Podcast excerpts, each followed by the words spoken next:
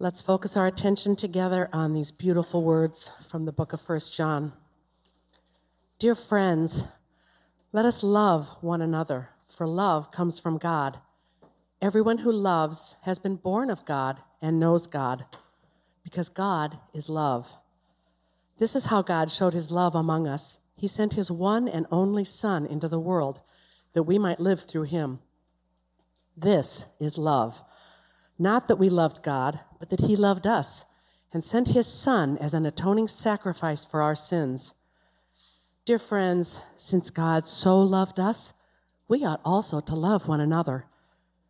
No one has ever seen God, but if we love one another, God lives in us, and his love is made complete in us. This is how we know that we live in him and he in us. He has given us of his Spirit and we have seen and testified that the Father has sent his Son to be the Savior of the world. If anyone acknowledges that Jesus is the Son of God, God lives in them and they in God. And so we know and rely on the love God has for us. God is love. Whoever lives in love lives in God, and God in them. This is how love is made complete among us so that we will have confidence on the day of judgment. In this world, we are like Jesus. There is no fear in love, but perfect love drives out fear because fear has to do with punishment. The one who fears is not made perfect in love. We love because he first loved us. If we say we love God, yet hate a brother or sister, we are liars. For if we do not love a fellow believer whom we have seen, we cannot love God whom we have not seen. And he has given us this commandment those who love God must also love one another. The word of the Lord. I have the pleasure this morning of introducing you to a friend, Stephen Richards. He is a fellow uh, Presbyterian Homes chaplain. And I met him first uh, several months ago. And we have just a little a bit of a gathering time every once in a while, all the chaplains across the Twin Cities in Iowa and Wisconsin. And being all pastors, of course, you know, everyone always has a story that's better than someone else's, right? We all acknowledge that. So we introduce new chaplains by asking them this question Tell us three things about yourself that will impress us and we laugh and we joke. But this friend, Stephen, when he was about to do that, shared his story about growing up in the church and walking away from that story, actually, and living with atheism as his main belief for over 20 years. No one could top that story, but even more so, everyone was interested in hearing it. And I'm so glad that this morning he's here to be part of our Story Matters series. And he's going to share his story. And before he does that, I'm going to read to you from Jesus' words in Luke 15. He's telling the parables of the lost sheep and the lost coin, and then the lost son. Jesus continued There was a man who had two sons, and the younger one said to his father, Father, give me my share of the estate. So he divided his property between them. Not long after that, the younger son got together with all that he had and set off for a distant country and squandered his wealth in wild living. After he had spent everything, there was a severe famine in that whole country, and he began to be in need. So he went and he hired himself out to a citizen of that country, and he sent him to the fields to feed pigs. And he longed to fill his stomach with the pods that the pigs were eating but no one gave him anything. When he came to his senses, he said, How many of my father's hired servants have food to spare, and here I am starving to death? I will set out and go back to my father and say to him, Father, I have sinned against heaven and against you. I am no longer worthy to be called your son. Make me like one of your hired servants. So he got up and he went to his father. While he was still a long ways off, his father saw him and he was filled with compassion for him and he ran to his son and he threw his arms around him and he kissed him. And the son said to him, Father, I have sinned against heaven and against you. I am no longer worthy to be called your son. But the father said to his servants, Quick, bring the best robe and put it on him, and bring a ring and put it on his finger, and sandals on his feet, and bring the fattened calf and kill it. Let's have a feast and celebrate. For this son of mine was dead and is alive again. He was lost and is found. So they began to celebrate. Meanwhile, the older son was in the field, and when he came near the house, he heard music and dancing. So he called one of the servants and asked him, What is going on? My brother has come, he replied, and your father has killed the fattened calf because he has come home safe and sound. The older brother became angry and refused to go in, so his father went out and pleaded with him. But he answered his father, Look, for all of these years I have been slaving for you and never disobeyed your orders. Yet you never gave me even a young goat to celebrate with my friends. When this son of yours, who has squandered your property with prostitutes, comes home, you kill the fattened calf for him. My son, the father said, You are already with me, and everything I have is yours.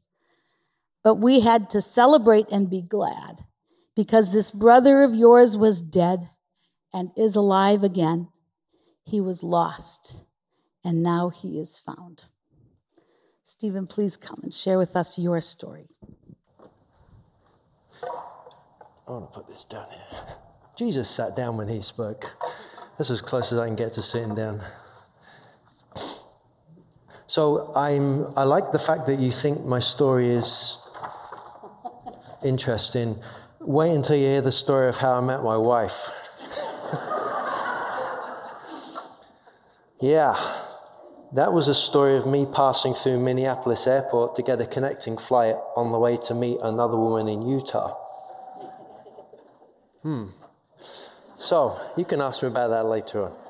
So, I've been asked here today to share the story of how I lost my faith uh, and spent 20 years as an atheist and then returned to my faith in 2016. And I know that's kind of an unusual story in many respects. And I've often thought that my story follows the, the track of the younger son, minus a few gratuitous details. But essentially, I left home and lived a life I came to regret. I came to my senses, and then I returned home again. And that really is the track of the story in the, the prodigal son if you read up to the end of the point where the son comes home. But I've begun to reflect on uh, more of that story in the context of the, the father, the behavior of the father and the older son. And that's what I want to get to a little later on. But before I get there, let's, uh, let's unpack a little bit of that story. Now, as you can tell from my accent, I'm from Wisconsin. Not really. I, I actually, I actually did convince somebody once that I was actually from Wisconsin and I was an actor practicing an English accent for a play. Um, I'm from England. I'm born and raised in London, and I moved here in 2005 because I got married. People ask why on earth you come to Minnesota. Well, I got married, and uh, 15 years of winters later, I'm still here. In 1982, age 14, I became what is known as a born again Christian, making a personal decision to follow Jesus. And in 1984, I was baptized as a believer. For 10 years, I got really involved in a small evangelical church in London. I was involved in evangelistic activities. I played an active role in leading the youth work. I was elected a deacon. I was preaching. I was leading people to faith in Christ. I was really involved. In, in fact, I think you could argue that I was on my way to becoming an assistant pastor in that church. And so I felt God was calling me to do good things. And in 1994, I felt God was leading me to do two years theological training in seminary with the idea of becoming a missionary in Brazil. And it was all going very well. It seemed my life was on track and God was leading me to new things. The, the church sent me off with their blessing and off we go. However, at college, I began to be exposed to lots of different ways of thinking about lots of different ways of doing faith. And that's not a terrible thing. But the problem for me is that it destabilized me. For most of my fellow students, academia was challenging, but it wasn't devastating. For me, it led to too many unanswered questions, increasing doubts, a lack of certainty, and eventually a collapse of my faith. Now, lots of people say, oh, we shouldn't have gone to college. Terrible thing to have done that, to have studied all that theology. Well, some people do actually say that to me. But the truth is, it was all self induced. You see, I'd been very zealous in my Christian faith up to that point. I'd been really sure of what I'd believed. And I could tell you what I believed with a passion. My mum tells the story of how I used to walk around the house with a Bible tucked under my arm, telling her how she was going to hell. That's how zealous I was. She had to call my pastor around to talk me down because I was that zealous. I knew what I believed, and nobody could take that away from me. But the reality was is that whilst I had these truths that I, I held on to, I'd never really dug down into them. I'd never really questioned. My faith had been about accepting what I'd been told to believe was the truth, and that was it. At college, I'd also begun to see that the faith that I'd been taught had been largely grounded in puritanical thinking and repressive thinking. It was very judgmental. It created divisions between people between me and my family. I still live with the effects of that time. Even now, I live in judgment. I find judgment is my go to place when I get stressed out. And I identify that back to the theology I lived in. I came to feel trapped. My faith had become a prison cell. I was losing the ability to breathe. On top of that, I was being blown about by all manner of new ways of thinking. And it fell around me. It fell like a house of cards. In the end of, at the end of two years of college, I walked away from my faith. I walked away from church. I walked away from friendships. And I walked away essentially from my future. And I was lost. I was the lost son. In 1996, I spiritually left home. Now, you might say, well, why didn't you stay in your church? Why didn't you try and work things out? Well, I guess I could have done that, but really there was no one there that could help me and was prepared to help me. They wanted me to come back to where I was. They wanted me to come back to the truth as they knew it. Once you get, once you get labeled as a backslider, it's hard to sit in that community again. You lose a lot of opportunities. So I walked away. I saved myself the heartache. I walked away and spent 20 years without God in my life.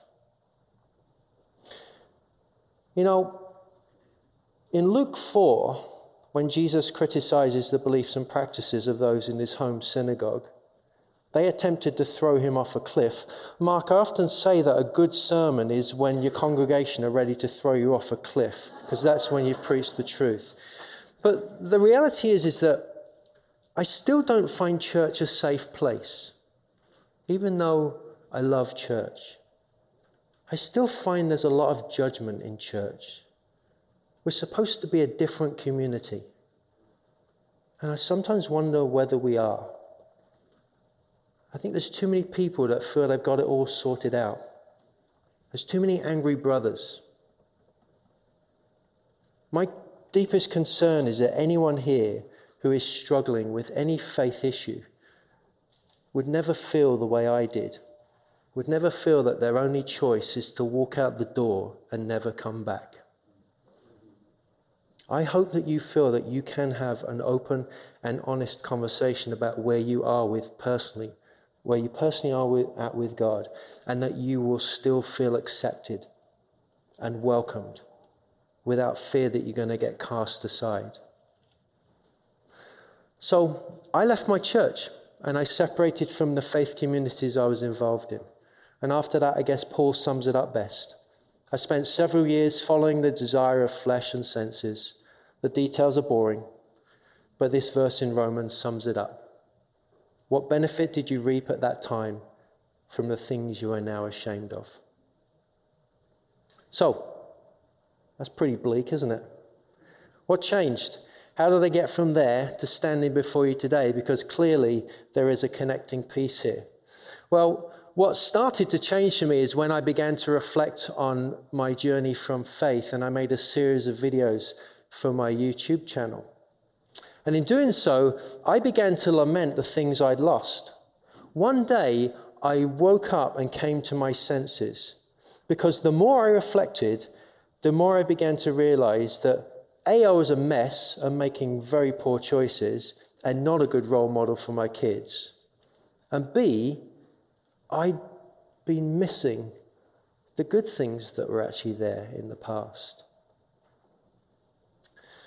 And I began to realize, as I reflected on life, that I needed something radically other in my life, something outside the human condition to step in and help me. I've begun to equate my story more with the 12 step program for addicts. One day I realized that my life had become unmanageable, that I needed a power greater than me to restore me to sanity. On my own, I was not making it, and this began my journey back to faith. I made a decision to turn my will and my life over to God as I understood God to be. And it was with this mindset that I began to reflect on my old faith, which, whilst it had not been the best experience for me, had still given me a sense of who I was. It had grounded me, given me a sense of purpose, sense of hope, sense that life was not just about being at the mercy of our desires. So in 2016, I chose I actually chose to put God back into my life. The Son chose to go back to the Father. The psalmist says, Taste and see that the Lord is good. I chose to take another chance with God. And I've done a lot of reflecting on my story of my journey from and back to faith. And the nuts and bolts of it are easy to tell. I've just told you it right there. And I often think it must feel good for some people to hear that, hey, this atheist of 20 years came back to faith. That makes me feel good. Well, of course, you're going to come back to the truth. I worry when people say things like that because it sounds codependent. It sounds like, I need you to affirm me. I need you to make me feel I'm in doing the right thing, that I'm in the right place. It sounds judgmental. How could you not believe what I believe? You know, if you don't believe what I believe, threats. That's what worries me. When did Jesus issue threats? Our, our, most popular verse in the Bible, we like to quote it, is John 3:16, "For God so loved the world." But we forget John 3:17. For God did not send Jesus to condemn the world, Jesus' strongest words were reserved for those who believed they had it all sorted out and then weaponized their faith in God against others. You want to know what weaponizing faith looks like? That's what it looks like. When we weaponize our faith against others. And the uncomfortable reality about my story is that I found my way back to God in the middle of atheism. I wasn't in church. I wasn't being told anything particular by anybody. I was in the middle of atheism. Didn't believe there was a God. Didn't believe anything about what we believe here, about Jesus. I was in the middle of atheism. I spent a lot of time studying, evaluating, and rejecting all manner of arguments for the existence of God. I read all the arguments, I taught them. I used to be a teacher. I know why I know the arguments for and against God's existence, why religion exists, blah, blah, blah. None of this convinced me to turn my life around. There's no watertight argument for anything we believe about God, Jesus, or the Bible. Does that make you angry? It shouldn't, because that's the way it is. In the past, this lack of proof and certainty had undermined everything for me. But now it became the means by which I found God again. I realized that both atheists and believers live by faith. The atheist lives by faith. I realized it when I tried to find my way out of my head to objective reality, trying to find my way outside of my head into the world that I believe exists outside of my head. You can't get there. There's too many gaps. You have to presume too many things are going on before you can arrive at a point of certainty. We live by faith, just at the point of knowledge. We can't get outside. I'd struggled with the idea of faith and walked away because it didn't have certainty. And now my uncertainty had become the means by which I returned to God again. And that's when I was ready for a new story. Atheism had stripped away all the problematic metaphysics. It was now me and God, me and Jesus. I liken it to when Jesus called the first disciples by the lake. They had no elaborate theology worked out, they had no rituals they were told to go through. They simply had a sense that Jesus was different. Andrew said to Peter, Come here. He went running to him, Come, I think I've found the Messiah. They had excitement and how if they took a chance and followed him, their life would be changed forever. And it was. And you know what? Jesus took them on a three year journey when they gradually came to realize more and more of who he was. But more importantly, how they were to relate to God and each other. Love. Love God. Love each other. I love this verse from Ecclesiastes. Do not be quick with your mouth. Do not be hasty in your heart to utter anything before God. God is in heaven and you are on earth. The less you speak, the better. I love verses like that because it reminds us of the radical otherness of God. God is so very different to us. And yet, so often it feels to me like in church, we act as if we know it all when it comes to God. Creeds, statements, professions of faith, we've got God nailed down. How many people here think they know everything there is to know about God? That's how we sometimes talk to people. I know it. I've got it sorted out. Romans 11:33 Oh the depth of the riches of the wisdom and knowledge of God how unsearchable are God's judgments and God's paths beyond tracing out who has known the mind of God or who has been God's counselor who has ever ever given to God that God should repay them Psalm 8 verse 4 What is mankind that you are mindful of them human beings that you care for them finite beings claiming to know everything about God you know what the original sin was? Trying to be like God. We put barriers up around God. You've got to do it my way. I'm the way, the truth, and the life. Really? We have a generation who are walking past the doors of this church.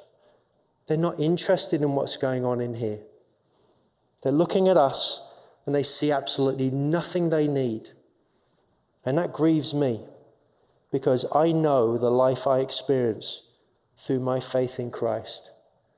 Jesus Christ has transformed my life in ways I cannot begin to describe. How do we introduce others to this life that we know? Let's turn to the reading just before we end. The Father. I often thought it was about the Son. It's not, it's about the Father. The Father represents God. We are to be perfect as our Heavenly Father is perfect. We are to be like God. What is the response of the Father to the Son when he returns? Does he engage in finger wagging? Does he insist that the Son say and do certain things before he's welcomed back? No. While he was still a long way off, his Father saw him and was filled with compassion for him. He ran to his son, threw his arms around him, and kissed him. Love, pure act of love. The Son experienced love in the presence of the Father. Jesus says, Let your light shine before others that they may see your good deeds and glorify God. That's it. See us, glorify God. Just as when I open my mouth, you know something's different about me, people should look at us and know something's different about us. In Romans 11, Paul says the church will be cut off by God, will wither and die when it is not kind to others. Romans 11, 22.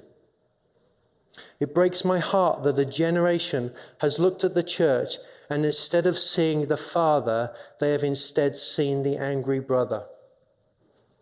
Anger, bitterness, judgment, resentment. What a damning indictment of our Christian witness. The people are walking past. They're writing books telling us how much they despise the faith we profess.